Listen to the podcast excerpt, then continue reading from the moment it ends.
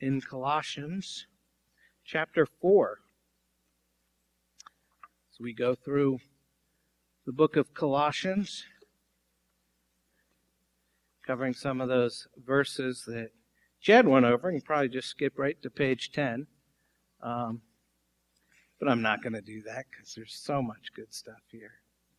So turn to Colossians chapter 4, uh, starting at verse 2. Please listen carefully this is God's word. Continue steadfastly in prayer, being watchful in it with thanksgiving. At the same time, pray also for us, that God may open to us a door for the word, to declare the mystery of Christ, on account of which I am in prison, that I may make it clear which is how I ought to speak. Walk in wisdom toward outsiders, making the best use of time. Let your speech always be gracious, seasoned with salt, so that you may know how you ought to answer each person. Let's pray. Heavenly Father, thank you for giving us the scriptures and making us your people. You've brought us again to this wonderful book that speaks of the supremacy of Christ. We come this morning as people who speak, people who speak words of blessing and words of condemnation, words of love and words of anger, words of joy and words of anguish, words of hope and words of despair. Our mouths reveal what's in our hearts, and we have serious heart problems. So this morning we come to you realizing that we are sinners in need of forgiveness. Open your word to us now, and we may find in it fountains of blessing. And for this we need your grace. Give us the desire to learn from you this morning. In Jesus' name we pray. Amen. We are closing out an election cycle now. I know some of you love the political season. And uh, in every election cycle that I can recall, uh, the talking heads on television news have discussed negative campaign ads and harsh rhetoric.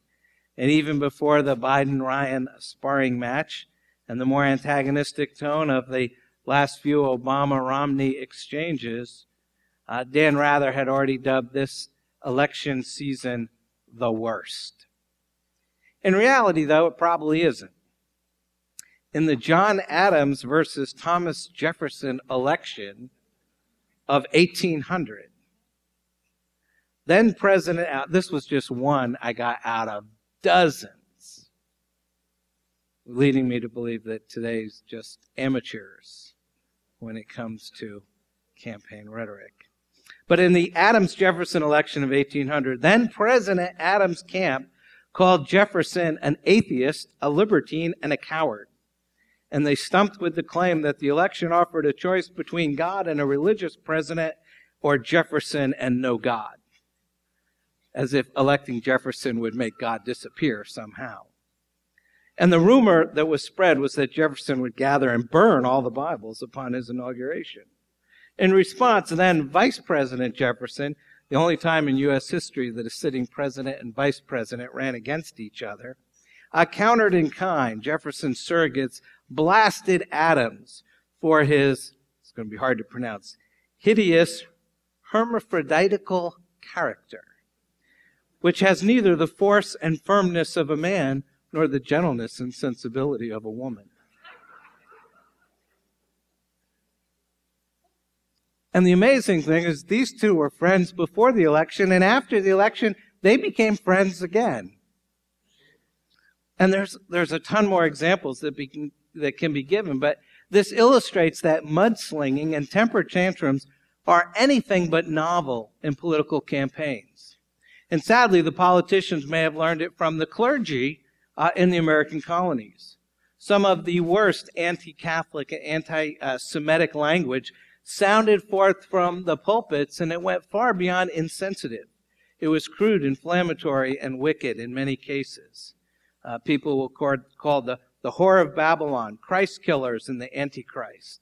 Some of many negative descriptions used from the pulpits, which had the effect to poison minds and prejudice hearts. So what's the point to all of this? It certainly isn't to minimize or excuse the blood sport that American political campaigns have uh, turned into. It's simply to put what is happening into a historical perspective. And it's also to say that politics isn't the only sphere of life where verbal bravado has become reckless and detrimental. And as I thought about this, this whole passage is about our speech. And I thought it's time for us all to take a step back, take a deep breath. Look at the politicians and the preachers, family members and friends, co-workers and strangers through more respectful eyes. That we need to stop trying to one up everybody with snappy, if also insulting and demeaning one liners. The idea to strive for civility over disrespect. And I think that's a worthy goal for us, uh, all of us, to embrace. And you may turn to the uh, parallel passage for our text this morning. We'll be looking at Colossians 4, but in the parallel in Ephesians 4, it says, Let no corrupting talk come out of your mouths, but only such as is good for building up as it fits the occasion, that it may give grace to those who hear. And our passage, of course, says something similar in verse 6 Let your speech always be gracious, seasoned with salt, so you may know how you ought to answer each person. And I think one of the biggest issues we have in the Christian life is how we speak.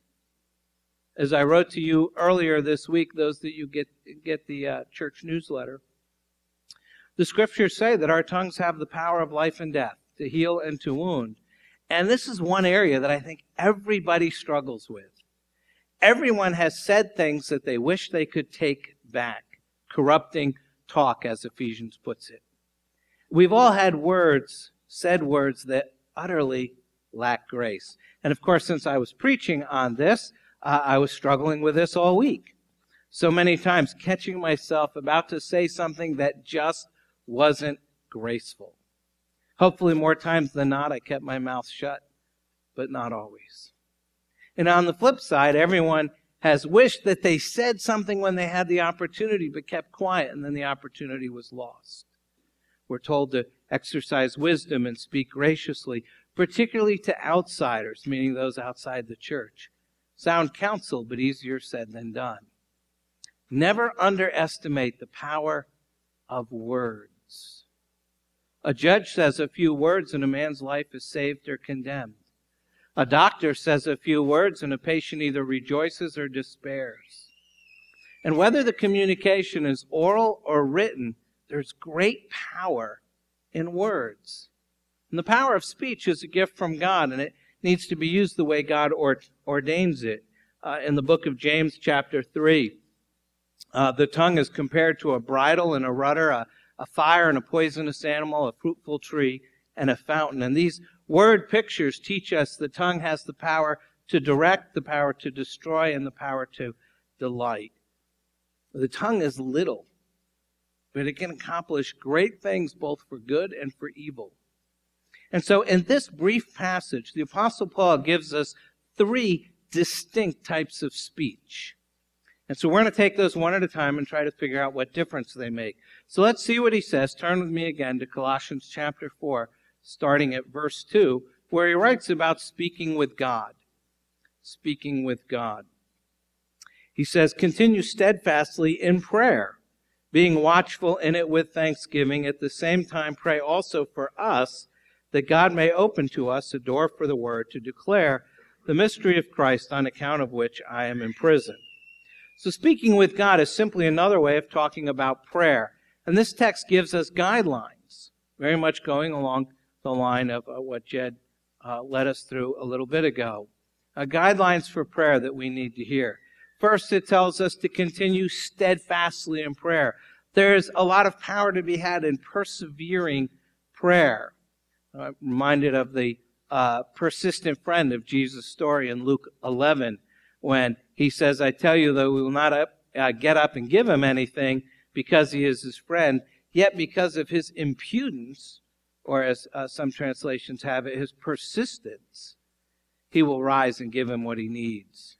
And equally important, in Luke 18, Jesus told us we ought always to pray and not lose heart.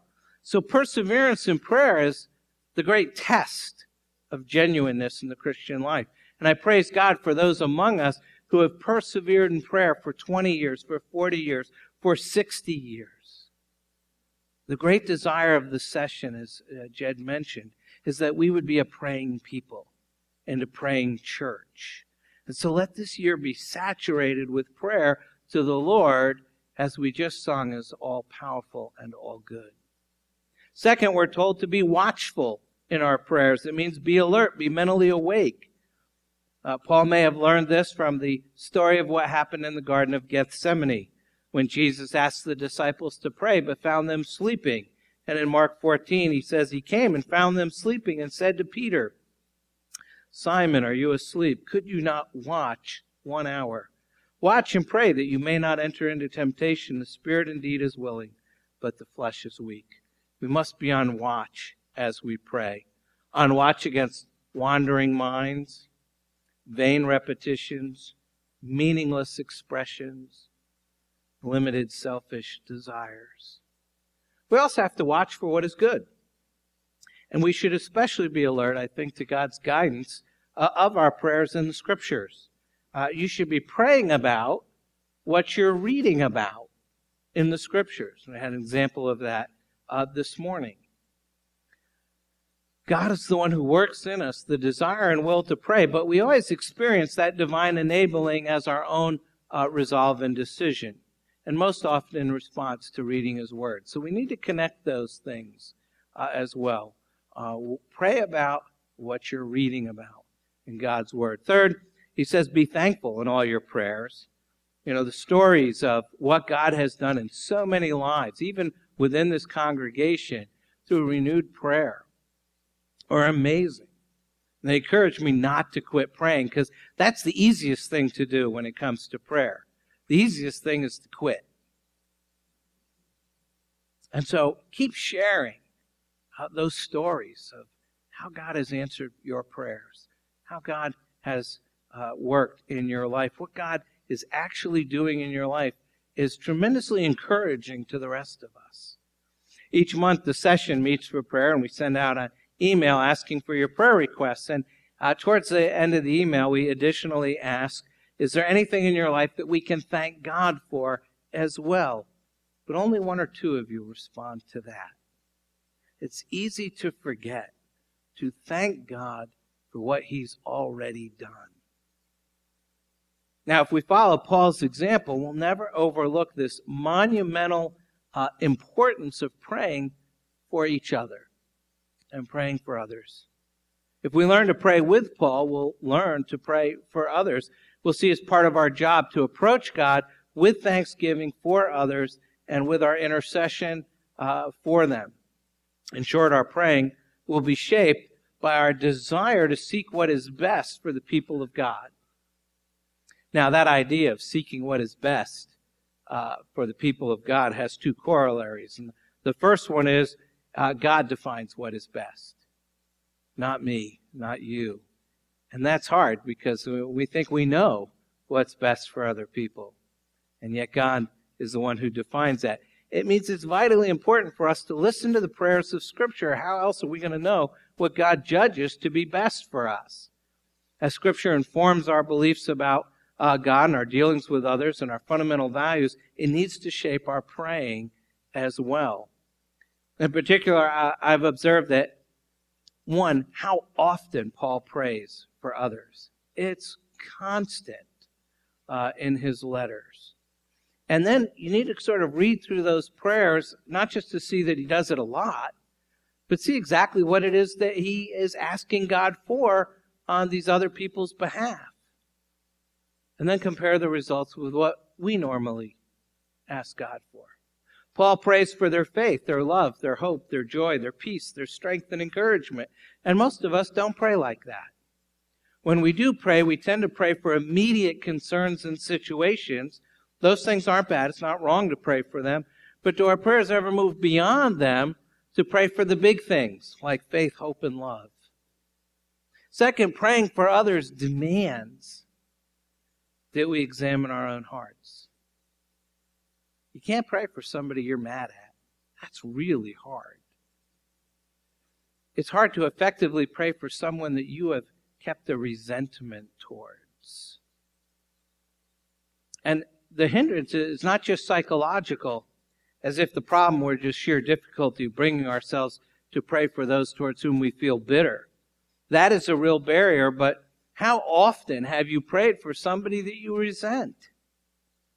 And there's a much deeper barrier here. God Himself declares that unconfessed sin will cut us off from communication with Him and from His answers. Isaiah 59 says, Behold, the Lord's hand is not shortened that it cannot save, or his ear dull that it cannot hear. But your iniquities have made, made a separation between you and your God, and your sins have hidden his face from you so that he does not hear. The sins that cut us off from effective prayer, it can be a whole bunch. The, the whole book of Malachi is addressing uh, the sins of those people and uh, being condemned by Malachi and basically saying, God is not going to respond to you if you don't deal with this sin. Such things as a half hearted religion that gives God second best. Well, I think that's still true. Talks about meaningless tears of repentance while adultery and divorce abound. The abysmal absence of the fear of God that results in the oppression of the poor and the unfortunate and a pursuit after the ways of the world. You could be writing about Loudoun County. The arrogant rich and evildoers of society, and this whispered suspicion that serving God is futile. Small wonder that God's not moved by the prayers of his people if those descriptions describe us. But most often, what cuts us off from effective prayer is sheer bitterness or nurturing resentment or preserving our grudges, this desperate lack of forgiveness. It's pitiful and pitifully common among us. We need to be reminded that Jesus himself teaches us in Matthew 6 if, For if you forgive others their trespasses, your heavenly Father will also forgive you. But if you do not forgive others their trespasses, neither will your Father forgive your trespasses. Indeed, if we've experienced anything of the Father's forgiveness, then His mercy has to become the standard for our mercy. We read a few weeks ago in Colossians 3 Put on then as God's chosen ones, holy and beloved, compassionate hearts, kindness, humility, meekness, and patience, bearing with one another, and if one has to complain against another, forgiving each other as the Lord has forgiven you, so you also must forgive. And when we went through that passage, I told you the goal is not to treat others the way they've treated us, but to treat others the way Jesus has treated us. And if you're serious about reforming, changing, growing your prayer life, you have to begin with your heart. Unconfessed sin, nurtured sin, will always be a barrier between God and those he's made in his image. And not only will it make it hard to speak with God, but it'll make it even harder for us to be speaking the words of God. Speaking the words of God. That's the second blank in your outline. Look at verse 3 with me. At the same time, pray also for us, that God may open to us a door for the word, to declare the mystery of Christ, on account of which I am in prison that I may make it clear which is how I ought to speak. Here we read that Paul is asking the Colossians and us to pray that a door would be opened for the word. That door needs to be opened in two senses. Uh, that there be open, receptive hearts uh, in our church from week to week, and also that your friends and neighbors would be open to the gospel as you share it. And we get a glimpse of that in the book of Acts and the story of Lydia where it tells us one who heard us was a woman named Lydia from the city of Thyatira, a seller of purple goods, who was a worshiper of God. The Lord opened her heart to pay attention to what was said by Paul. We need to pray that God keeps doing that. God opens hearts, both among us, but also in the world that we live in, in our neighborhoods, in a workplace. This is what we should be praying would happen every Sunday morning, but also through the week. And finally, Paul asks for prayer for his preaching of God's word, and by implication, asking us to pray for whoever is preaching God's word. In our church, that means you should be praying for me two thirds of the time. We have several pastors and gifted elders, along with the occasional guest preacher. Altogether, they preach about one third of the time, and then I preach the other two thirds. So please pray. It's a wonderful calling to proclaim God's word. I love to preach. I love the preaching office. I love to teach the art and craft of preaching to future preachers. But I'll be the first to tell you, it is way above me. I and every other preaching pastor needs your prayers. That we understand the mystery of Christ, that we choose needed texts, that we preach in the power of the Holy Spirit, that we speak the truth in love. Without Christ, we can do nothing. So pray for the preachers of our church that they may make the mystery of Christ clear. Paul not only wrote about preaching, he practiced it. Luke describes it this way in Acts 28 from morning till evening. You think my sermons are long?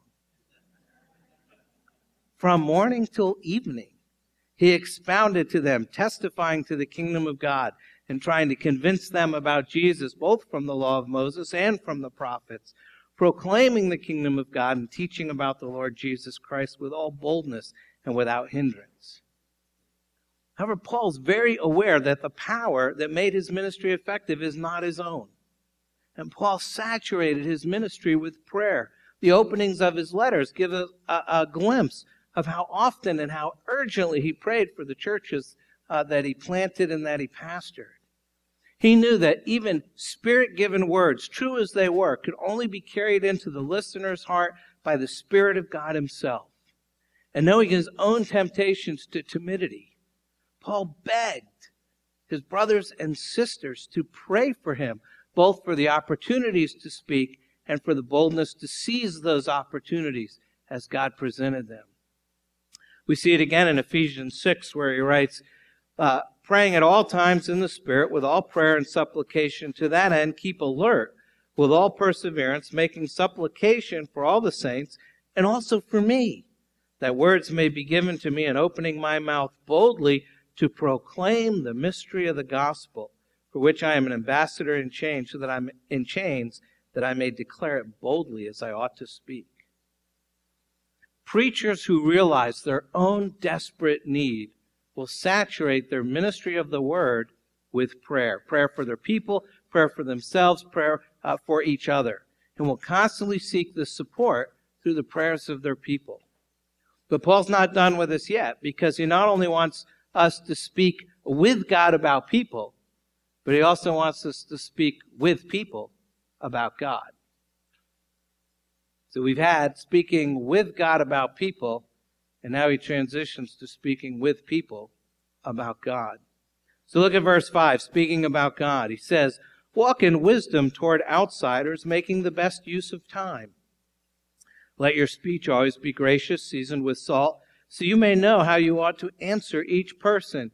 Now, outsiders refers to those who are outside the family of God. Jesus made a distinction between his disciples and those who were outside in Mark 4. He said, To you has been given the secret of the kingdom of God, but for those outside, everything is in parables. Apostle Paul made the same distinction in uh, 1 Corinthians chapter 5. He said, For what have I to do with judging outsiders? It is not those inside the church whom you are to judge. God judges those outside.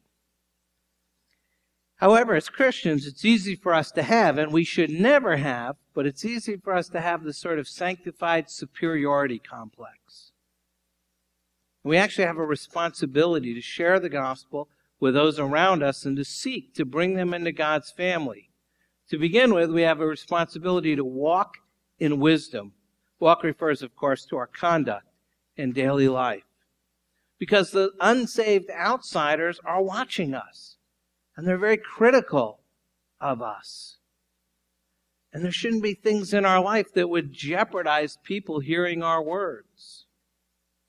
We'll talk about your walk and your talk needs to match. And that's a, a cliche, but it's very true.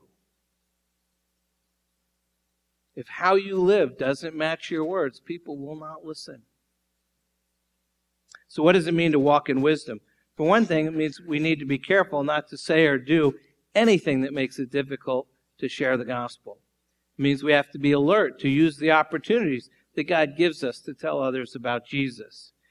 Making the best use of time, or as it's translated in other versions, redeeming the time, means buying up the opportunity. It's actually a commercial term, and it pictures the Christian as a faithful steward who knows an opportunity when he sees one.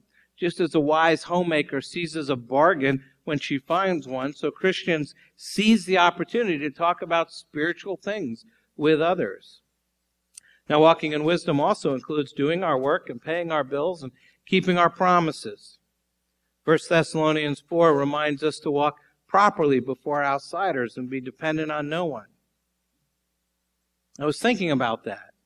You know how many non Christian merchants hate doing business with church people? Tons.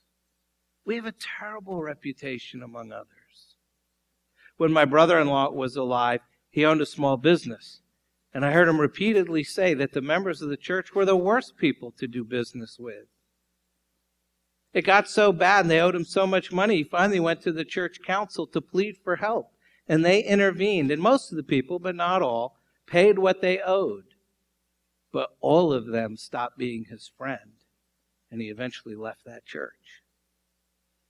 Christians in general, and, and leaders in particular, are supposed to have a good reputation in the community. 1 Timothy 3, speaking about choosing elders, says he must be well thought of by outsiders, so he may not fall into disgrace, into a snare of the devil. It's not enough simply to walk wisely and carefully before unbelievers. We also have to talk with them and share the gospel with them, which is why it's so important that the walking and the talking match up. That our speech is controlled by grace, as it says in verse 6. Let your speech always be gracious, seasoned with salt, so you may know how you ought to answer each person. Jesus spoke with grace on his lips. Luke 4. And all spoke well of him and marveled at the gracious words that were coming out of his mouth. Now, if you remember what Jesus said, he often dealt with sin. But in so doing, he spoke words of grace. And our speech is supposed to be gracious as well. But it can't be gracious if we have no grace in our hearts. Ephesians 4 reminds us, speaking the truth in love, we're to grow up in every way into Him who is the head, into Christ. Speaking the truth in love is God's ideal for our conversation. And then Paul added this little phrase called seasoned with salt. And that day, salt was used as a preservative as well as a seasoner. And according to Leviticus chapter 2, salt was added to the sacrifices. Perhaps Paul is suggesting us we, that we look on our words as sacrifices offered to God. He already tells us in Hebrews that uh, words of praise are spiritual sacrifices. So we not just have to say the right words, we need to say them in the right manner if we remember that our words are looked on as sacrifices to God. It's truly unfortunate when a Christian is rude, particularly when others are listening. We know that love is not rude. And so rudeness on our part is simply being unloving. Our words are supposed to be seasoned with salt so you may know how you ought to answer each person. Similar to 1 Peter 3, which says, In your hearts honor Christ, uh, the Lord as holy, always being prepared to make a defense to anyone who asks you for the reason, uh, for a reason for the hope that is in you, yet do it with gentleness and respect. Gentleness is the opposite of harshness. Respect is the opposite of arrogance. There's no place in a Christian's conversation for a know it all attitude. And while we need to have convictions and we need not compromise, we have to cultivate a gracious spirit. Again, our walk and our talk have to be in harmony with each other. Because nothing is going to silence you more than a careless life.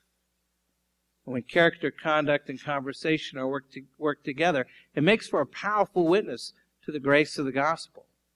But one of the sad things about the church today is sometimes we save that powerful witness to the grace of the gospel for those who are outside the church and seem to forget about those inside now, most of us, by and large, think the church is a nice place.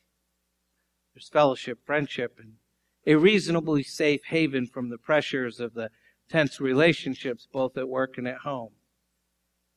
And yes, most of the time the church is a nice place. were it not for one thing.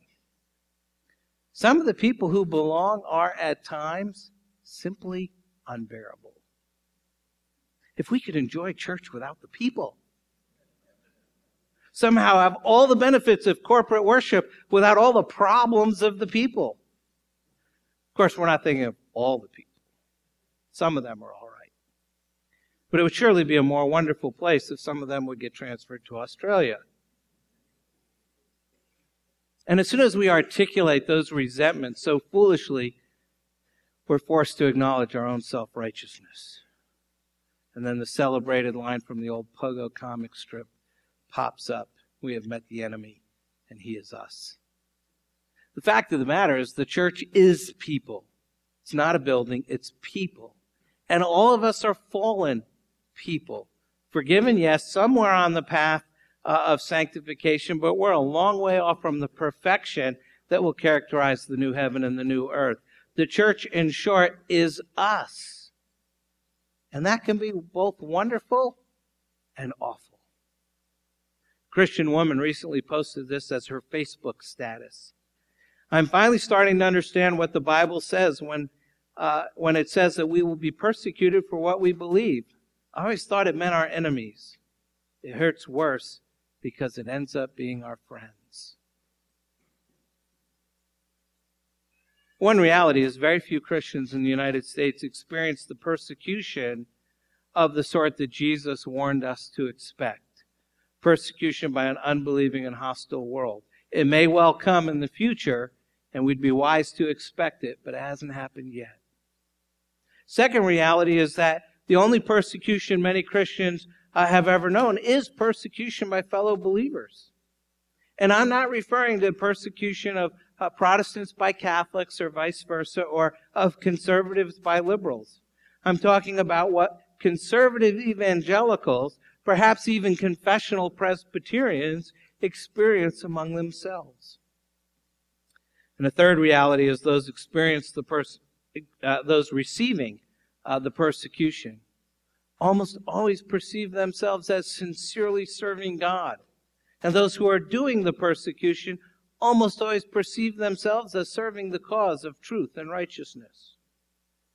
And some of the most acute and chronic relational hurts Christians will experience come within the believing community.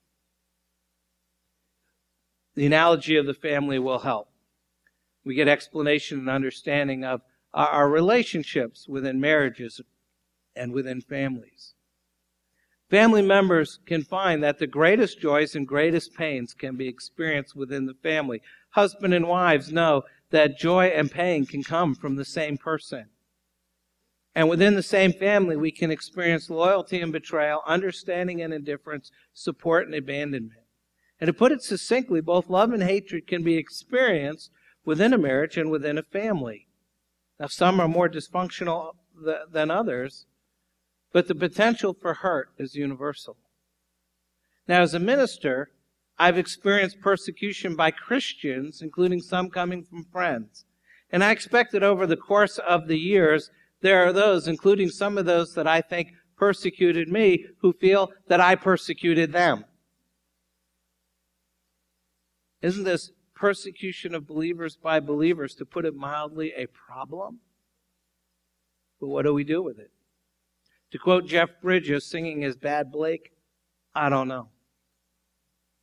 How do you even pray on either side of the persecuting? I wish somehow we could do more provoking of one another to love and good deeds and less persecuting one another for the supposed good of the kingdom. Dr. Sinclair Ferguson is a well known author, minister in Reformed circles, wrote a helpful piece of addressing the case of Christians who engage in the contradiction of saying they love Jesus but don't love his church.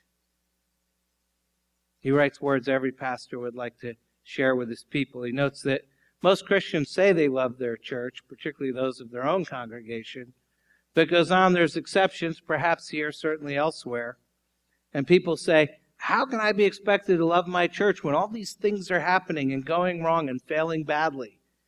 And he says, when friends do that, the best thing to do is raise one eyebrow and ask, Really? What about the fellowship fallout at Rome, the moral problems in Corinth, the confusion in Galatia, the disagreement among the women in uh, Philippi, the misunderstanding of the Christian life in Colossae, the difficulties in Thessalonica? These were the churches that Paul loved because these were the churches that Jesus loved. And that's why it's such a contradiction in terms to be a Christian who doesn't love the church. And it makes the failures of the church a reason for distancing himself from the basic life and discipline of Jesus' family. Distancing themselves from uh, worship, ministry of the word, the fellowship, the Lord's table, communion of the saints, corporate prayer. These aren't hypotheticals. These are all real cases. And we probably know people who that's happened to. It may have happened with some of us. And some of those who experience these things just drop out. These things usually involve being spoken to ungraciously and words laced with pepper rather than seasoned with salt. And for the present, they just can't deal with it. It's one of those cases where one is faced with what, what one should do and what can do and what one feels and what one knows and just simply concludes, I just can't do it. I can't go to church, not now. We see it in their faces and hear it in their stories. And should these Christians love the church no matter what? Just because Jesus loves both that Christian and that church, despite the woeful failures of both? Yes. But that doesn't diminish the need of congregations and elders and deacons and pastors to man up and pastor and take care and shepherd their people. Perhaps you've been hurt in the church. Perhaps you no longer know what it means for the church to love you. After all, people can be so rude. We snatch parking places. We forget names. We interrupt. We fail to show up. You could probably use some courtesy. Has it been a while since somebody pulled out your chair? Then let Jesus do that. Don't hurry through this thought. Receive the courtesy of Christ. He's your groom. Doesn't the groom cherish the bride, respect the bride, honor the bride? Let Christ do what he longs to do. For as you receive his love, you'll find it easier to give yours. And as you reflect on his courtesy to you, you'll be more likely to offer the same. Did you ever notice the first five letters of the word courtesy are courteous spell court? In Old England, to be courteous was to act in the way of the court, the family and the servants of the king. Part of the king's court were expected to follow a higher standard. Well, aren't we family and servants of the King? Aren't we called to represent the King? To represent Jesus? Those who don't believe in Jesus know what we do. They make decisions about Christ by watching us. When we're kind, they assume Christ is kind. And when we're gracious, they assume Christ is gracious. But if we're brash and harsh, uh, what will people think about our King? If we're dishonest and deceptive, what assumptions will an observer make about our master? Courteous conduct honors Christ. It also honors his children. When you surrender a parking space to someone, you honor him. When you return a borrowed book, you honor the lender. When you make an effort to greet everyone in the room, especially the one that everyone else has overlooked, you honor God's children. Loving the church as a whole is hard. Loving the church one person at a time is even harder, which makes Jesus' love for her all the more astounding. Think about how much he loves you.